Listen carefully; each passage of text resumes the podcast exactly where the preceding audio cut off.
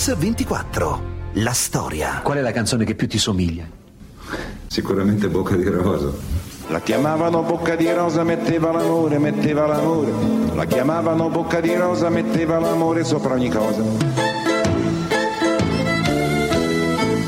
Benedetto Croce diceva che fino all'età dei 18 anni tutti scrivono poesie. Dai 18 anni in poi rimangono a scrivere due categorie di persone, i poeti e i cretini. Quindi io precauzionalmente preferirei considerarmi un cantautore un cantautore, un poeta, un intellettuale, un uomo contro che, come dice lui stesso, si muove in una direzione ostinata e contraria. Anche questo è Fabrizio De André, uno dei grandi protagonisti della musica italiana, scomparso l'11 gennaio del 99 a soli 59 anni. Quella che vi vogliamo raccontare appunto è la storia di un poeta del suo tempo. Ma nella storia di Fabrizio c'è anche una pagina violenta e drammatica. Il 27 agosto del 79 Fabrizio De André e Dorighezzi vengono sequestrati dall'anonima sarda. Qui, isolati a 15 km dal primo centro abitato, Tempio Pausania, abitavano Fabrizio De André e Dori Ghezzi, sequestrati dai banditi di notte. E se vai all'hotel Supramonte e guardi il cielo vedrai una donna in fiamme e un uomo su. L'hotel Sopramonte sono due metri e mezzo per uno e mezzo quadrati triangolari di bosco eh, dalle parti della Gallura occidentale. E poi scusi, che accuse scuse, senza ritorno. E ora viaggi ridi, vivi o sei perduto. Col tuo ordine discreto dentro il cuore. Ma dov'è, dov'è il tuo amore? Ma dov'è, è finito il tuo amore? Dopo quattro mesi di collaudo, dove vivevamo in mezzo metro, credo che ormai eh, la cosa fondamentale sia quella di rilevare che stiamo bene insieme. Fabrizio De André Dorighezzi vengono liberati pochi giorni prima del Natale del 79. Per la loro liberazione è stato pagato un riscatto di oltre 550 milioni di allora. Ma quell'esperienza naturalmente segna in modo indelebile De André, non solo come uomo l'abbiamo sentito, ma anche come artista. Fondamentalmente i veri prigionieri continuano a essere i sequestratori, non noi. Tanto è vero che noi siamo usciti loro sono ancora dentro e credo che se dovessero uscire lo faranno per prendersi una pallottola. Ed ogni cane abbaia. Il suo amore per la Sardegna e l'attenzione verso le minoranze politiche ed etniche come gli indiani d'America lo portano nel 1982 ad aderire a Sardini e Libertade, l'assemblea costituente dei gruppi indipendentisti sardi. Così ne parlano lo stesso De André e Michele Serra. Quando il sole alzò la testa tra le spalle della notte c'erano solo cani e fumo e tende capovolte. Mi sembra significativo parlare e cantare oggi questa canzone eh, con riferimento a questo massacro da parte di questo colonnello Civington dell'esercito americano di una tribù di Cheyenne sul fiume St. Creek perché fra poco più di un anno tutti noi occidentali organizzeremo delle grandi feste, delle grandi bevute in onore della ricorrenza della scoperta dell'America quello stesso giorno, il 12 ottobre del 1992, sarà una data che un grande popolo come il popolo indiano d'America ricorderà come il suo più grande lutto nazionale. Il fiume è qualcosa di profondamente vivo eh, e anche di quotidianamente vivo che eh, in ambedue le canzoni poi si trova sovraccarico di morte, no? trasporta soldati, eh, i cadaveri dei soldati eh, e non più i lucci argentati nella guerra di Piero e, e addirittura fa da letto funebre dei bambini in, in, in, fiume San Creek. Dormi sepolto in un campo di grano, non è la rosa, non è il tulipano che ti fan veglia dall'ombra dei fossi, ma sono mille papaveri rossi lungo le sponde del mio torrente. Voglio che scendano i luci argentati, non più i cadaveri dei soldati portati in braccio dalla corrente. Essere contro la guerra penso che per Fabrizio significasse essere a favore della libertà, eh, della libertà delle persone di autodeterminare la propria vita, insomma, senza dover indossare un uniforme. Io della guerra ne ho parlato molto, ne ho parlato soprattutto nella guerra di Piero attraverso i racconti che me ne faceva mio zio, il fratello di mia mamma che si fece tutta la campagna d'Albania. Durante la guerra la famiglia De André è costretta a rifugiarsi nelle campagne di Revignano d'Asti. È un periodo fondamentale per la formazione di Fabrizio e soprattutto determinato dall'incontro con lo zio Francesco, scampato miracolosamente alle camere a gas nei campi di concentramento e che influenzerà quelle figure dolenti che popoleranno la gran parte della produzione di Fabrizio De André. Così Paolo Villaggio. I nostri genitori erano molto amici e tutte le estati si andava a Boccol sopra Cortina d'Ampezzo e lui aveva quattro anni e ricordo che già a quattro anni era un dissidente Presidente uh, parlava come un facchino e io in quel momento l'ho sgridato e lui se lo ricordò sempre. Se ti ricordi quella volta che mi hai sgridato, vabbè, ma parlava in una maniera incredibile. Una passione quella per la politica che accompagnerà Fabrizio De André per tutta la vita e lo porterà anche ad aderire alla Federazione Anarchica di Carrara.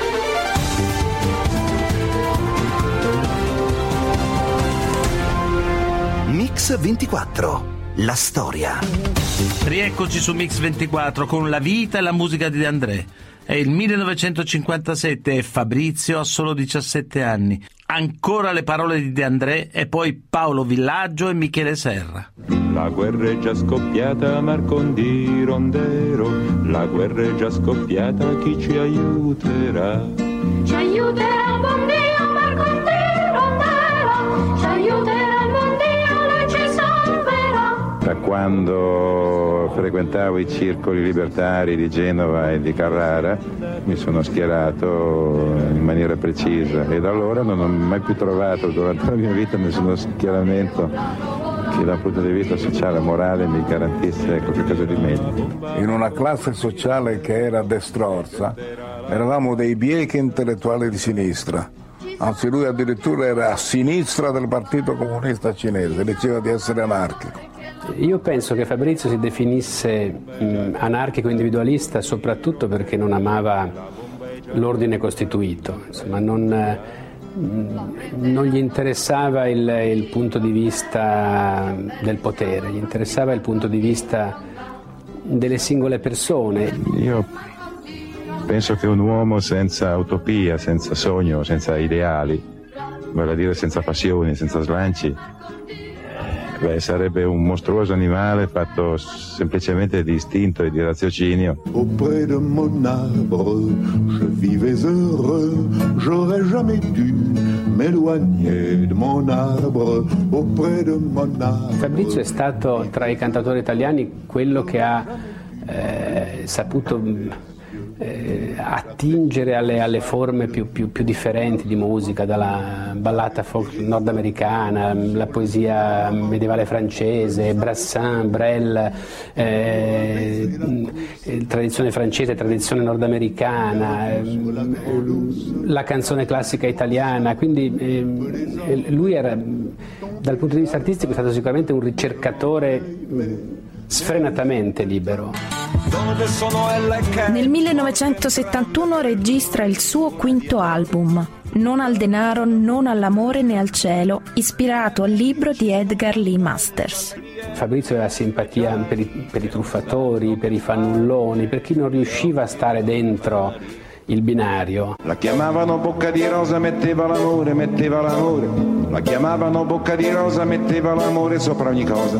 Appena scesa alla stazione del paesino di Sant'Ilario, tutti si accorsero con uno sguardo che non si trattava di un missionario.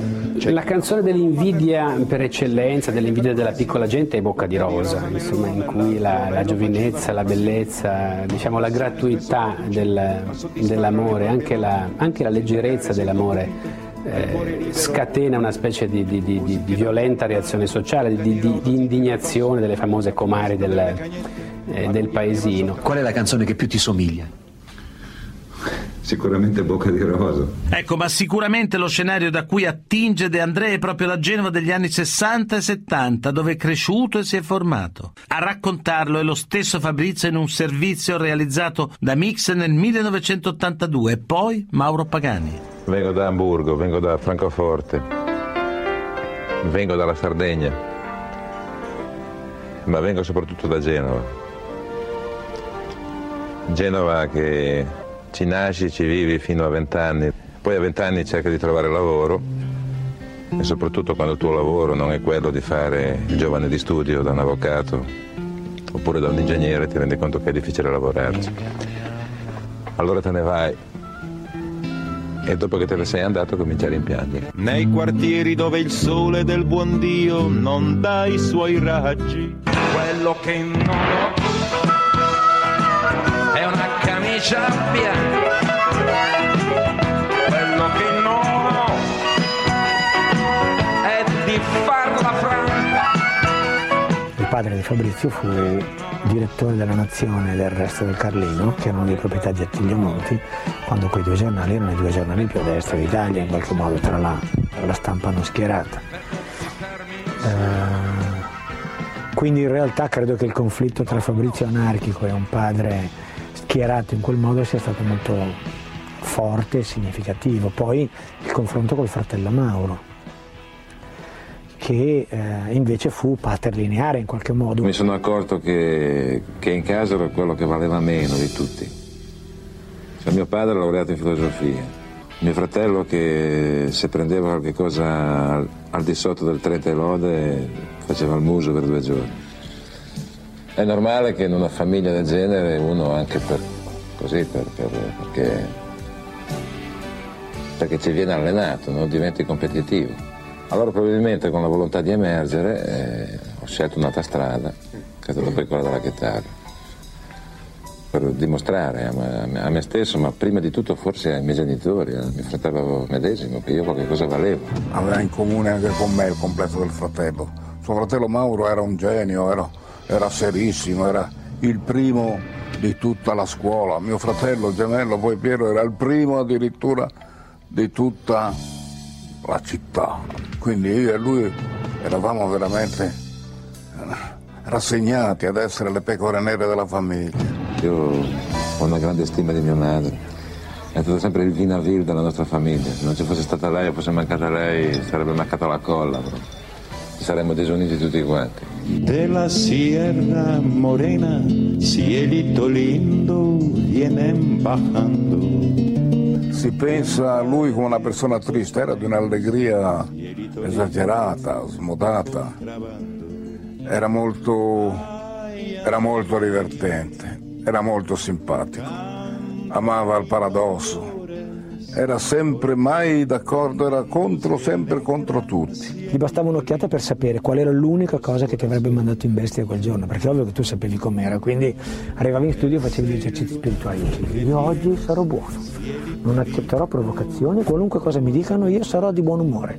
Arrivava lui e ti diceva l'unica cosa che ti faceva incazzare subito. Senza pretesa di voler strafare, io dormo al giorno 14 ore, anche per questo nel mio rione godo la fama di fannullone. C'è tutto un, un repertorio di Fabrizio che è indecente, quindi non ha avuto la possibilità di essere inciso da qualche parte. Via del campo c'è una puttana, gli occhi grandi, color di foglia, se di amarla ti viene la voglia, basta prenderla per la mano. possibile che la sua passione per la vita sregolata, per, per i vicoli, eh, per la vita minuta della, della Genova di Angiporto, eh, fosse anche, derivasse anche da un suo fortissimo bisogno di, di uscire insomma, dal, suo, dal suo punto di vista di, eh, di nascita. no? E da questo punto di vista Fabrizio è stato il classico traditore di classe. Quella notte, che cosa successe esattamente in via del campo a Genova? Mi, mi sono invaghito di una persona che, che lì per lì avrei potuto chiamare Clara o Sabrina. Invece poi si scoprì dopo un po' di tempo che si chiamava Giuseppe. Mi ricordo di aver contribuito eh, finanziariamente per quanto mi era possibile allora a questo suo desiderio, che era quello di diventare finalmente donna. C'erano dei grossi personaggi che giravano nei vicoli di Genova. E Manerini era un altro di questi personaggi che mh, viveva questa vita in fondo divertente, Fabrizio anche. Così nelle parole di Gianfranco Reverberi, insomma per forza, per protesta, lo dicevamo anche prima, di una famiglia e di un ambiente conservatore borghese, Fabrizio va a vivere nei Carruggi di Genova con il poeta anarchico Riccardo Mannerini. De Andrea, a 19 anni, con Mannerini avrà una vita tanto sregolata quanto creativa. Con lui, infatti, scriverà il suo primo concept album, Tutti morimmo a stento. Questo tuo ultimo lavoro non è una serie di canzoni, ma è piuttosto un'opera, una, una cantata, diciamo, e che parla di? Parla della morte, non della morte cicca, con le sette, della morte psicologica, morale, mentale, che un uomo normale può incontrare durante la sua vita. Direi che una persona comune, ciascuno di noi forse, mentre vive, si imbatte di- diverse volte in questo genere, in questo tipo di morte, in questi vari tipi anzi di morte, prima di arrivare a quella vera. Così, quando tu perdi un lavoro, quando tu perdi un amico, muori un po', tanto è vero che devi un po' rinascere dopo. Quando attraverserà l'ultimo vecchio ponte ai suicidi dirà Era un periodo in cui si fingeva di essere abbastanza infelici. Eravamo senza soldi. Però se ci ripenso, forse quello è stato il periodo, il periodo dell'attesa, l'attesa spasmodica del successo. Aveva questa specie di blocco incredibile, la paura di esibirsi in pubblico.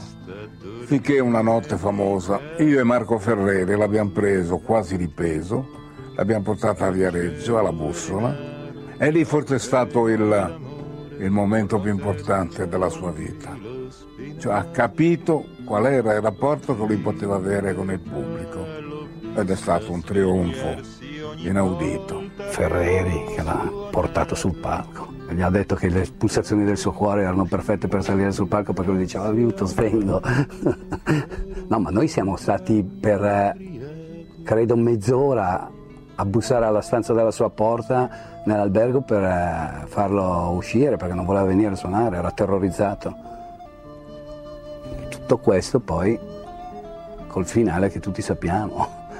Si è ritrovato sul palco e non voleva più scendere. Era un po' un rullo compressore, faceva fatica a mettersi in moto, ma quando era partito non riuscivi più a fermarlo, no?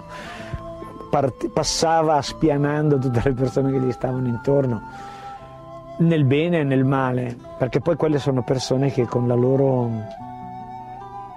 in fondo con questa mania di precisione che quasi sempre è figlia di ansie dovute a insicurezze, no? Eh, mettono le mettono le persone che lavorano con loro nelle condizioni di dare il meglio di sé. E se, ti- e se la gente scopre che sai cantare, cantare ti tocca per tutta la vita e ti piace farti ascoltare. Questi sono i versi che cantava lui, sai. Superata la paura del palcoscenico, nel 74 Fabrizio De André è già un cantautore affermato di successo.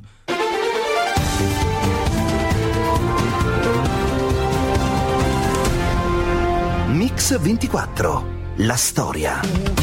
Rieccoci su Radio 24 con la storia di un grandissimo della musica italiana, Fabrizio De André. Questa di Marinella è la storia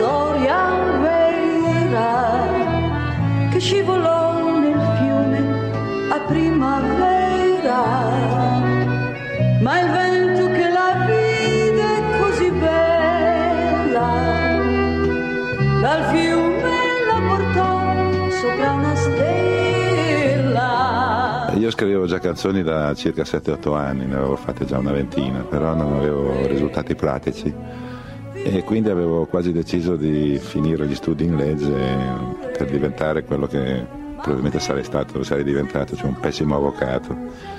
E a truccare le carte è intervenuta Mina cantandomi la canzone di Marinella, quindi con i proventi si ha io decisi, mi, mi, mi rincuorai e decisi di continuare a fare il- lo scrittore di canzoni. Suo padre aveva una scuola e lui diceva io faccio il bidello e sai come vivo? Non dello stipendio, Mi ricordo una volta, me l'ha detto in pubblico. Signori, io vivo con i vuoti delle bottiglie dell'acqua minerale che mi paga mio padre. Suo padre gli pagava l'acqua minerale e lui restituiva le bottiglie, i vuoti, e con quei vuoti poteva venire la sera ad Albisola, al pozzo della Garritta, a fare il suo show.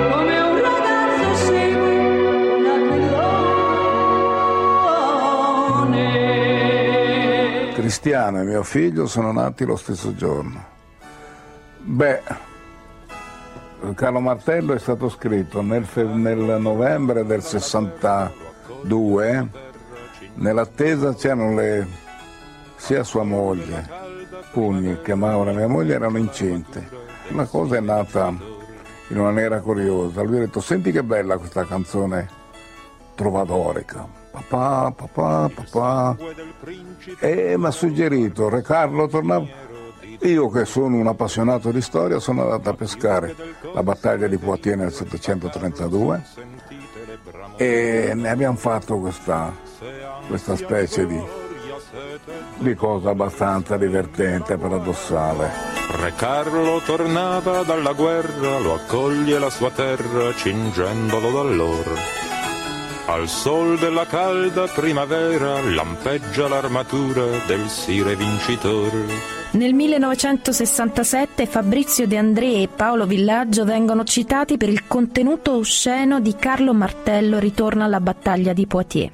Un pretore di potenza non voleva che si scrivesse quel gran frustando il cavallo come un mulo col gran faccia da culo. Questo ha fatto causa, sono stati processati, condannati, avendo dovuto modificare le parole, frustando il cavallo come un ciucio tra il glicine e il sambuco. Ecco, dimmi tu. Sono gli anni di album come La buona novella e Storie di un impiegato. Così raccontano Mauro Pagani e poi lo stesso De André. Non avrai altro Dio all'infuori di me. Spesso mi ha fatto pensare. Genti diverse venute dall'est. Diceva anche in fondo era uguale. Trovo che la buona novella sia un esempio enorme di intelligenza e di pietà, nel senso di pietà, nel senso di amore vero e interesse per il prossimo, per, per quelli che ci circondano.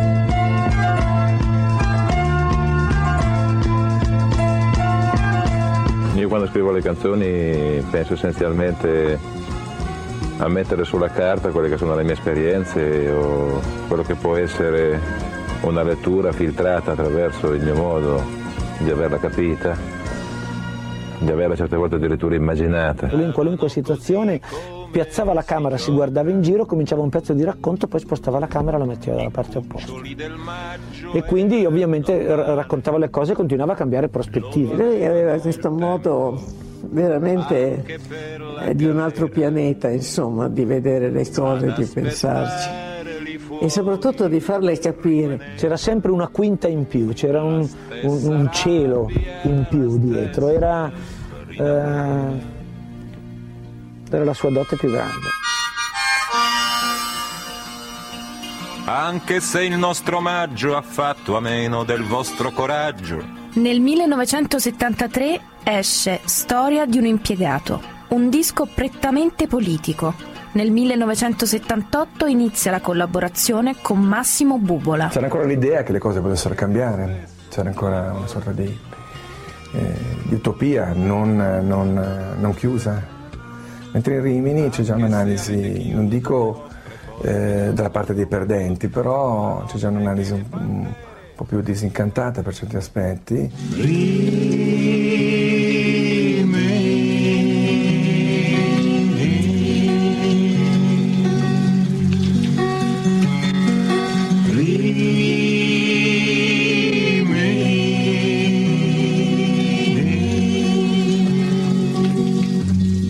In questa personalità così complessa, fatta di luci, di ombre, generosità, ritrosie, silenzi, allegrie, giochi, scherzi, ci sono anche fragilità, dolori e demoni personali contro cui combattere. L'ho visto bere quasi una bottiglia di whisky al giorno. Era un po' la sua medicina, il contrario, però non penso che provasse un gran piacere, onestamente. Tra l'altro non era nemmeno un gran, un gran whisky.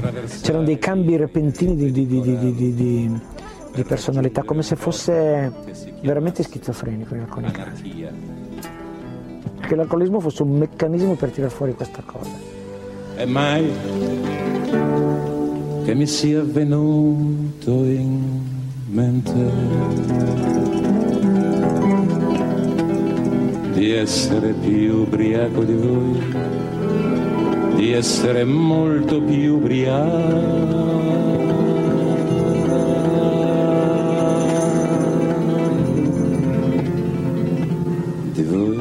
Il gesto che in qualche modo salvò la vita a Fabrizio De André fu la promessa fatta al padre il 18 luglio 1985.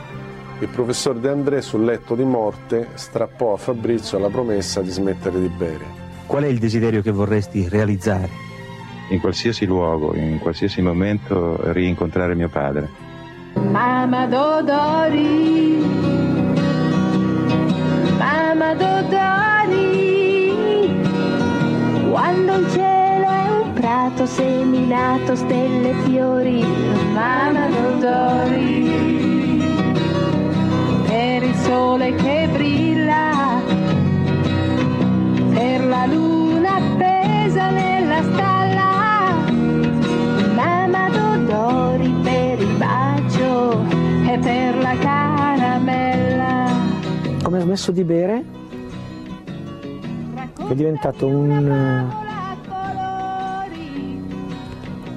un uomo fantastico eh, che fra l'altro ha usato gli ultimi anni della sua vita in qualche modo per pacificarsi su tutti i fronti, cioè lui ha sempre avuto un rapporto anche conflittuale, faticoso con, eh, con, la, con la famiglia, con la quotidianità, con i figli, eccetera, eccetera. Invece in quegli anni piano piano ha cominciato ad avere dei rapporti sereni e distesi con tutte le persone che gli stavano intorno. E infatti nell'84 De André vive una seconda giovinezza, è l'anno di Creusa de Ma. Così raccontano Mauro Pagani, De André e poi Ivano Fossati.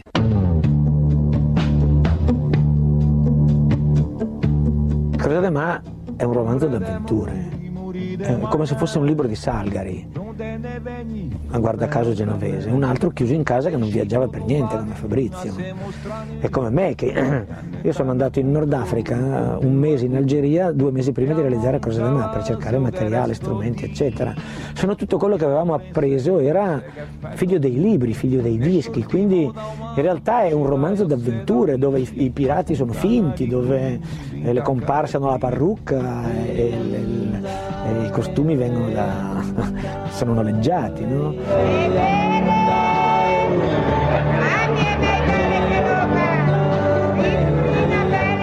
Un campionario umano che bisogna andarsi a cercare nella monnezza, come dicono a Roma, o in torrimentà, come si usa dire a Genova, insomma nella spazzatura.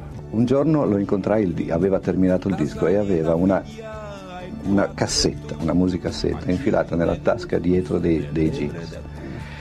Mi disse questo è il disco.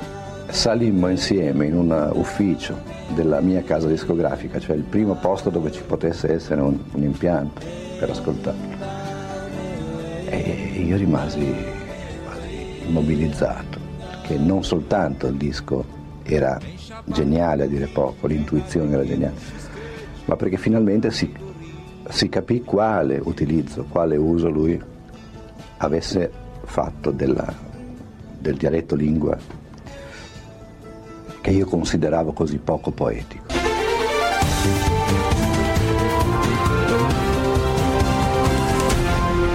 Mix 24. La storia. Bentornati a Mix 24. Dopo la rinascita con il disco in genovese Creusa de Ma, Fabrizio De André scrive Le nuvole, suo penultimo lavoro. Mauro Pagani, amico e collaboratore del cantautore, ricorda come è nata l'idea del disco. Le nuvole è uno strano compromesso. cioè una facciata in italiano, ottocentesca come, come volevamo raccontare. In realtà l'idea, era, l'idea del disco era in fondo abbiamo velocizzato le comunicazioni, eh, abbiamo eh, centuplicato le strade, facciamo molte più cose, ma l'impianto morale e contenutistico dell'Europa non è cambiato negli ultimi 200 anni. Non siamo molto diversi dall'Europa del congresso di Vienna. Io mi chiamo Pasquale Capiero, sono brigadiere del carcere Oinei. Io mi chiamo Capiero Pasquale, sto a Poggioreale dal 53. E al centesimo catenaccio, alla sera mi sento uno straccio. Per fortuna che abbraccio speciale c'è un uomo geniale che parla con me. Raffaele è il, il, il capoclane, il padrino raccontato da un, da un secondino che è soggiogato dal, dal carisma dell'uomo di potere. no? Eh, In un mondo dove lo Stato non è riconosciuto, non è presente in parte, ma soprattutto non è riconosciuto, Don Raffaele diventa un'autorità. Ci è arrivato tramite una persona di fiducia questo messaggio comunicato che eh, a Don Raffaele Cutolo questo, il pezzo era piaciuto molto, pezzo peraltro ispirato una novella da lui stesso scritta in carcere, che per chi vuole leggere il- la mentalità e l'atteggiamento di questa gente è un, è un, è un imprimatur dato, ma attenzione, è un'idea mia, è un'idea nostra. Io rido di queste cose, non voi, che trovo perfetto, sta letterario, era stata, era stata la perfetta conclusione di quella vicenda. Ah, che bello caffè, pure in carcere usanna fa, la ricetta di Cicere nella compagni dice la precisa mamma. Dorighezzi, la ringrazio, la moglie di Fabrizio De André. Ecco, hai detto partecipo volentieri a questa trasmissione purché non ne esca un santino. Ecco, perché di che cosa hai paura? Mm, ma esiste questo rischio e penso che lui proprio non l'avrebbe gradito questo. E il fatto di essere così amato, certo, lo farebbe molto sorridere eh, e in fondo di- sarebbe la dimostrazione che eh, il suo messaggio è stato veramente capito e recepito. Ma Quindi- perché secondo te lui non Ma sapeva quanto era amato? Tanto così non credo. No. Assolutamente, questa è stata forse una, cioè una- una- una sorpresa per tutti quanti, che l'hanno sc- molti l'hanno scoperto dopo, Dopo. la sua assenza. sì. Ecco, senti, ma che cosa ti manca di più di lui? È una bella domanda, questa è veramente l'unica che forse non puoi fare perché eh, vabbè, il suo- eh, i suoi testi esistono, la sua voce l'ascoltiamo, ma quella che io conosco, la sua voce, che, Quella per quando te, parlava, la sì, voce per appunto, te. dice, quella mi manca tanto. Dori, sei d'accordo anche tu che è Bocca di Rosa la canzone che gli somiglia di più? Sì, sono d'accordo assolutamente e del resto lo sto diventando sempre più io Bocca di Rosa, mi ritrovo alle inaugurazioni di strade eccetera, col sindaco, la banda eccetera, per cui insomma... Oramai... Eh, quindi siamo lì, il discorso del Santino, insomma, non proprio la Madonna, ma Bocca di Rosa, insomma. Beh, Bocca di Rosa, insomma. Senti, e perché secondo te la canzone che gli assomiglia di più? Ma perché fa abbastanza parte del suo carattere questo, voler, voler essere libero e nel vedere appunto la vita in, in questo modo un po' trasgressivo, cioè lui lo era proprio insomma, e quindi nel vivere la vita proprio in mezzo alla strada, ecco, Eh. non, non- non nel, nel suo castello dorato dove La era vita nato, di strada la vita di c'erano gli strada. altri, diversi, E quindi sì, insomma, sì, no? sì, sì, direi che la cultura che lui rispettava di più era proprio quella, quella che uno viveva sulla propria pelle.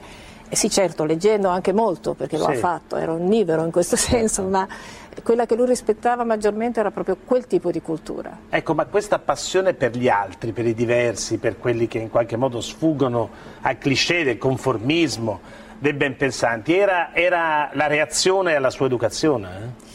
Eh sì, in fondo sì, e direi che è stata dura per lui i primi anni, proprio perché era un po' trattato come un cialtrone in famiglia, perché non era serio pensare di fare il cantautore, non era una vera professione. Certo. Eh, direi che poi Era negli come fare anni bocca di rosa, insomma, fare il cantautore. Sì, sì, sì, assolutamente. Negli anni poi si sono dovuti ricredere perché in effetti se prima Fabrizio era ah, il figlio discolo del professor De André, insomma, eh, e fratello dell'avvocato, eccetera, illustre, e dopodiché si sono, sentivano dire ah lei è il fratello di Fabrizio De André, ah il padre di Fabrizio De André, quindi Ma quando vi siete conosciuti?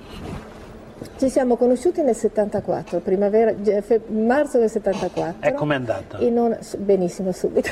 Senti, ma di lui che cosa ti ha colpito di più? La cosa che ti ha proprio... Diceva, diceva Paolo Villaggio prima, era allegrissimo, simpaticissimo, non è vero che era Sì, Ma poi è una triste? persona che ti metteva a tuo agio fin dal primo momento, non è che ti trovavi di fronte a questo mostro sacro, insomma, irraggiungibile. E ho avuto la sensazione di conoscerlo veramente da sempre. Da sempre. sì.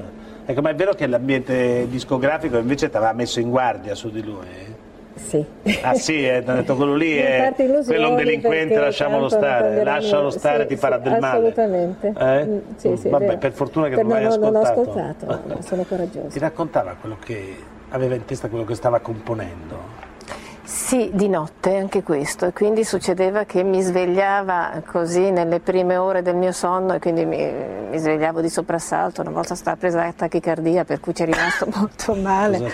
Allora non ha smesso di farlo e ha continuato, ma cercando di consolarmi con un dolcetto, con una cosa, era tenerissimo. Ma il suo difetto peggiore qual era? Quello che veramente non hai sopportato mai, visto che non dovevamo fare il santino. Diciamolo, siamo in chiusura.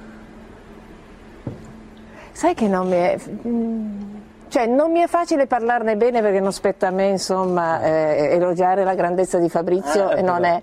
Ah. Però non mi è neanche facile dire... No, ma un difetto. Cioè, io quando mi ritrovo dico, allora, io ho sposato un uomo che era intelligente, simpatico, bello, ricco, eh, famoso. Cioè, io non- veramente a volte non riesco A trovare- a trovare difetti in Fabrizio. Ha un fascino tale e ogni volta che lo, lo rivedo veramente me ne, me ne innamoro sempre come la prima giorno. Quindi il santino lo fai tu. Eh? Quindi che cosa ti resta di lui? Tutto. Eh, sì, tutto, assolutamente. Le puntate di Mix24 e della storia si possono riascoltare sul sito www.radio24.it e nella pagina dedicata a questa trasmissione. E ringrazio Alessandro Longone, Antonella Migliaccio, Rachele Bonani, il mitico Manuel Guerrini, in redazione Alessandro Chiappini e Valerio Rocchetti in regia. A domani. Accerta, indaga, documenta, accerta. www.accerta.it Vi ha presentato